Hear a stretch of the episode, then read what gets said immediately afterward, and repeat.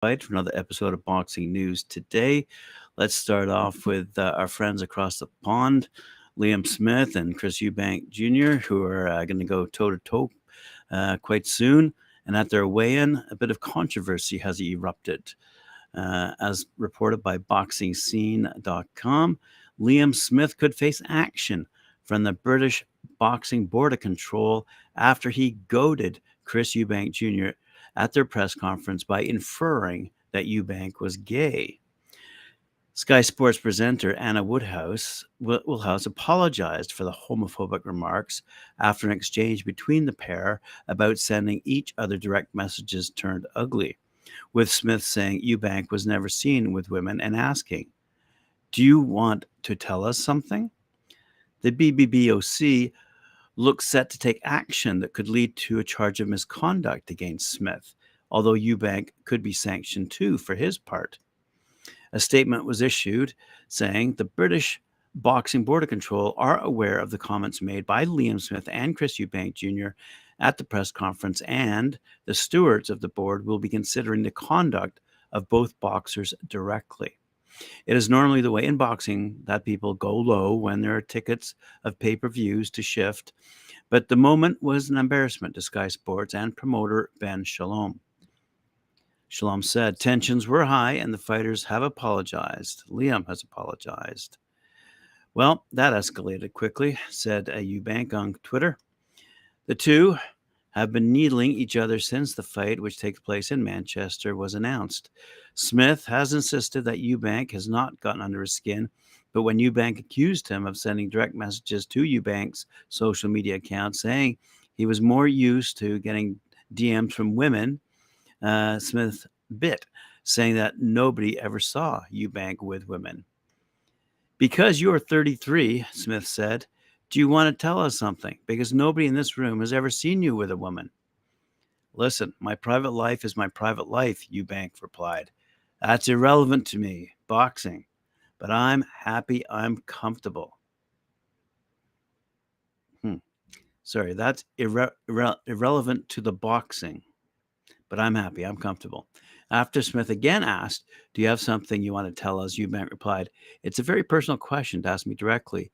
You can slide in my DMs or you can do it right now. I think I used to think Tony Bellew uh, was the biggest arsehole to come out of Liverpool, but this stage, Liam has definitely taken the number one slot. It's impressive. Despite broadcaster Andy Scott's attempt to steer the conference another way, the pair returned to the subject as Eubank accused Smith of cheating on his wife. If you want to get dark and personal with it, talking about being gay and do I like girls, I've been told by multiple sources that you cheat on your wife on occasion, Eubank said. I'd rather be gay than a cheat. Smith later admitted he had crossed a line, while Eubank said he had embarrassed himself. Smith told the Press Association, It's crossed a line, and for people looking at it, it's wrong. We shouldn't act like that. It's fight week. We're both starving and making weight. And if anyone took it personally, I apologize. I was always going to get a little bit uh, heated like that uh, at the end of the day, it's just words, just like taking would take it with a pinch of salt. Eubank said, "This is boxing. It's entertainment business. This is a fight game, and this is real. People react to fighting a man in different ways." He embarrassed himself up there, but that's okay. We're going to fight it out and settle our differences in a couple days' time. So there you go. News out of uh, Manchester, where Eubank Jr. and Smith are going to go toe to toe. Speaking uh, of that particular fight on the undercard, we're going to see uh, former uh, heavyweight champ Parker, uh, Joseph Parker fight. His quotes were interesting too. He said, I want to fight Dillian Whyte again. It was a great, tough first fight. He got the win. Awesome for him. And I'd like to avenge that loss.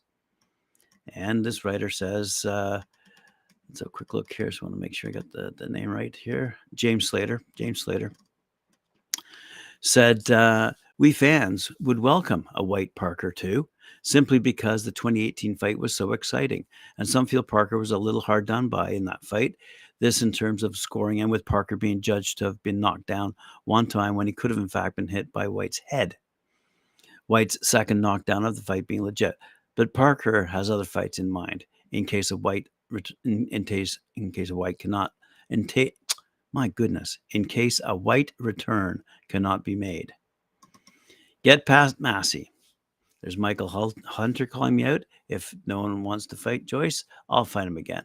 But I have to take care of business first. And of course, the business he's talking about is Jack Massey. Uh, Jack Massey, uh, who's 20 and 1, by the way. And Parker had this to say about Massey. If I lose to Massey, I'll be out of the picture. Uh, yeah, you know, it's going to be a good fight. Parker's 30 and 3, by the way. He's coming off that hard stoppage loss to Joe Joyce. And he says, although the world title fight would be obviously the dream fight, he's open to fighting Joyce again. So, so the 31 year old says he's really, uh, he'd really like to fight Dillian Whyte. Um, as I said, uh, Whyte took that uh, uh first fight, only fight, uh, on a victory uh, by points. So there you go, a little bit of news out of Manchester regarding the taunts by uh, Eubank Jr. and uh, Liam Smith, as well as uh, a few comments from Joseph Parker, uh, who's a, is a tough guy, but uh, has lost a couple of key key fights, and it'd be interesting to see if he can uh, rebound against his opponent. Anyway, speaking of opponents, we see that Eddie Hearn has some comments to make about some upcoming fights. As reported by BoxingNews24.com, uh, their reporter Jack Tiernam said uh, Eddie Hearn states that if Naoya Monster Inoue dethrones WBC WBO Super Bantamweight champion Stephen Fulton, he'll agree to make a fight between the Japanese star and IBF WBA champ Murodjon Akhmadaliev for the undisputed 122 pound championship later this year. And that shows a lot of class by Hearn, not to be an obstacle to making an important fight for this super bantamweight division and boxing, especially given that his fighter, Akhmadaliev, who's 11 0, eight knockouts, will likely be a colossal underdog against the 29 year old former three division world champion, Monster Inoue, who's 24 0. Inoue wants to be undisputed at 122, said Eddie Hearn. When asked if he'll allow Inoue anyway to face IBF and WBA super bantamweight champ uh, Akhmadaliev for the undisputed championship at 122 if the Japanese star defeats uh, Stephen Fulton. Um, long story. We we don't want to go to we don't need to go all the way down through it, but uh, those are the key points made by uh, Eddie Hearn uh, with respect to a potential fight if uh, Inoue wins. And he had this to say about Dimitri Bivol, as reported by Sean Jones, also in Boxing News 24. Matchroom Box Eddie Hearn says he'd be interested in looking at making a fight between Jaime Munguia and Dimitri Bivol this year. Golden Boy Promotions president Eric Gomez told ESPN's Salvador Rodriguez this week that he wants to match his popular unbeaten middleweight contender, Munguia, who's 41 and 0, by the way, 33 knockouts, against WBA light heavyweight champ Dimitri Bivol, also undefeated, uh, 21 and 0, 11 knockouts. Hearn admits that it's strange the way that Munguia's promoters are matching him because he thinks he'd be better off fighting Canelo Alvarez or Triple G, uh, Gennady Golovkin, as those would be competitive fights. But against Bivol, Hearn says Munguia won't win a round because he's overmatched. Golden Boy likely has had luck getting Canelo or Golovkin to agree to fight Munguia willingly. Golovkin now is 40, and there's a good chance he would lose to Munguia. Munguia said he wants to fight Golovkin, Jermell, Charlo, Bivol, and Canelo in 2023. All of those would be excellent fights, without a doubt. Uh, we'll have to see if Golden Boy can make any of those uh, happen. Gomez says that Munguia could go up to 175 or fight at catch weight against Bivol. Munguia has a huge uh, draw for middleweight, and some would say that that's a natural 168 pounder.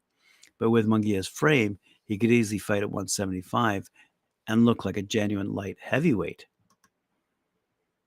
Yeah, I'd be happy to look at that fight, said uh, Eddie Hearn. Um, know, re- with respect to Munguia and Dimitri Bivol. Munguia, it's just strange what they're doing with him. I like him. I think he's exciting. For me, Munguia against Canelo, Munguia against Golovkin, but Munguia against Bivol, he wouldn't have a shot at winning a round against Dimitri Bivol, said Eddie Hearn. If you've not shown any previous intentions of being in any dangerous fights, why would you choose Dimitri Bivol? Listen, why not? said Hearn.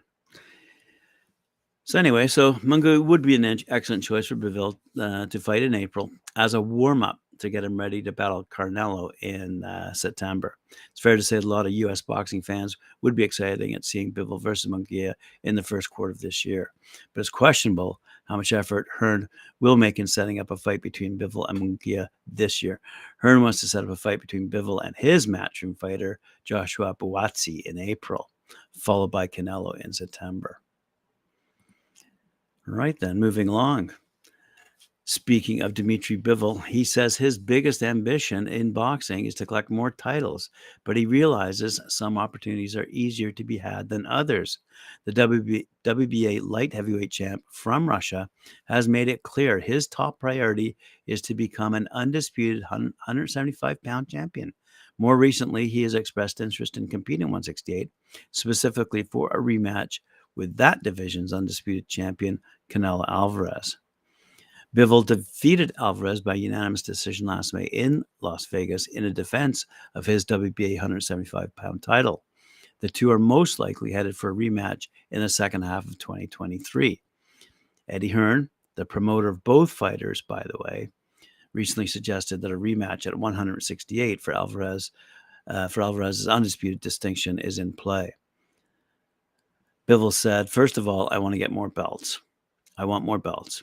It doesn't matter who, I just want belts. Light heavyweight or super middleweight, whichever is easier to make the fight, I prefer that fight. Either option, however, will present their own specific set of challenges for Bivol. Alvarez's preference, according to Hearn, is for their rematch to be staged at 175, meaning if Alvarez, the cash cow of boxing, gets what he wants, Bivol would have to make do with another defense of his WBA belt. A fight to gain any of the remaining three titles at 175 figures to be an even trickier endeavor for Bivol because of corporate politics. Bivol's promoter Eddie Hearn of Matchroom rarely does any business with Top Rank, the company that backs WBO, WBC, and IBF Russian light heavyweight champ Artur Beterbiev. Indeed, Hearn and Top Rank head have feuded through the years uh, in the media. Last summer, upon Beterbiev's knockout of Joe Smith Jr. to collect his third 175 pound belt. Arum told uh, media he would not countenance a scenario in which he would let Beterbiev fight on a matchroom promoted card because in that scenario, the event would then have to be streamed by Hearn's partner, DAZN, the over-the-top subscription streaming service that Arum has long ridiculed for middling viewership. Arum's top rank has a partnership with ESPN, and loaning Beterbiev out to a competitor would not be in their corporate interests. Just so you know, uh, Beterbiev is set to defend his belts against London's Anthony Yarde later this month. And even if Yarde, a big underdog, ends up winning, the business politics for Bivol would not likely change. Yarde's backed by Frank Warren's Queensberry, another adversary of Hearn, and who, moreover, has close promotional ties with Top Rank. So in the meantime, Bivol, who is uh, boxing scene's uh, 2022 Fighter of the Year, is enjoying the considerable clout he earned with his upset victory over Alvarez. Bivol followed that achievement up with a dominant points win over contender, contender Gilberto Ramirez in October. Huh, bit of exciting news there, and uh, a bit of insight into the industry and how the industry works. It's personality driven, without a doubt.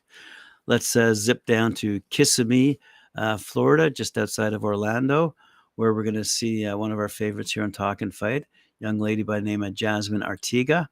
Uh, she's uh, in a main event clash against Ashley Ciciente. Okay, if uh, these guys, oh, couple of a uh, couple of good matchups on the undercard. Christina Cruz going toe to toe against Amy Salinas. Uh, Caria Tapia versus Clarice, Clarice Morales.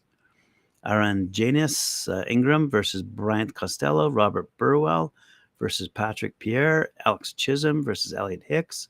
Danny Suarez and Jonathan Lacona going toe to toe. Uh, Corey Marksman, Adrian Orban, Joshua LeBron versus uh, Gino Tonte. Jackson Blanco going against Luca Burgess, uh, Glenn DeZern uh, versus Luis Dominguez Hernandez Canberra. So it's interesting to see you've got uh, uh, three female bouts headlining a card down in Florida. It's called Warzone. It's taking place uh, tonight. That's January 20th at the Kissimmee Civic Center. I believe it's sold out. And the promoter is Undisputed Promotions, and it'll be shown on Fight Plus Network. Let's move along to the final story of the day, courtesy of Dan Ambrose over at boxingnews24.com. Had a few comments to make with respect to a recent fight uh, between Gervonta Tank Davis and Hector Luis Garcia. And he says they reportedly brought in a respectable 200,000, 215,000 pay per view buys for their January 7th tilt that was shown on Showtime. Uh, remember, that one took place at the Capital One Arena in Washington. Uh, but according to um, other people, uh, including Dan Raphael, he reports uh, the figures are consistent with three of Tank's previous fights on Showtime, and the numbers are higher than the 61,000 pay per view buys reported by Rick Glazer, who's often appeared on Talk and Fight. Uh, in his um, uh, Facebook page uh, earlier this week with respect to that particular fight. So Glazer's saying the numbers are very low compared to what is being reported uh, by the professionals in the media. Uh, quick read through here. Unfortunately, the numbers that Tank Hector brought in are considered good for this era of pay per view, given how piracy has taken a massive bite out of this method of bringing in revenue. In the past, a successful pay per view event would pull in over 1 million buys, but not anymore. Tank Davis as you remember, ninth round knockout of Hector Luis Garcia, generating more than 200,000 buys, it says. Um, on his Substack site. That's uh, Dan Raphael speaking here on his Substack site. Uh, the final tally likely will not exceed 215,000 buys uh, when Tank Davis fights Ryan Garcia in April on Showtime. That event could bring in over 1 million buys, however. But piracy will be a huge problem for that event as well. And given the interest in that fight, it'll still do the numbers we like to see. Uh, during the heyday when Floyd Mayweather took on Manny Pacquiao. Uh, let's have a quick read here. Hector Luis Garcia said, "I wanted to continue. I kept telling myself, should I or shouldn't shouldn't I? But I wanted to. Uh, I was halfway done with the fight, so that's why I wanted to continue. My corner made the decision to stop it, but even after they stopped it, my vision was very blurry. I couldn't see. It's normal for me. I have too many years. I know how to deal with criticism. It doesn't affect me uh, when asked whether he was bothered by many boxing fans that said he quit against Tank. Tank is a good fighter, he said. He didn't knock me out. He has a record because his opponents fear him. They built his career by their fear and talking about his power. Although I took his power punches, I wanted to continue. He didn't push me back or buckle me. I felt like I'd still take all his punches as rounds kept me going. I was getting more confident. If the fight had continued, I felt like I could have finished him, said Garcia. So we look forward to a rematch. In fact, if that happens, and that, my friends, concludes another episode of Talk and Fight Boxing News Today. Uh, remember to uh, join me at 4 p.m. Eastern Time uh, for Knuckle Up with Mike Warren, Cedric Ben, and then 7 p.m. with Tim Witherspoon and friends for the Friday night panel. Thank you very much for joining me, and we'll see you later on. Remember to like, share, subscribe, and please hit that notification bell.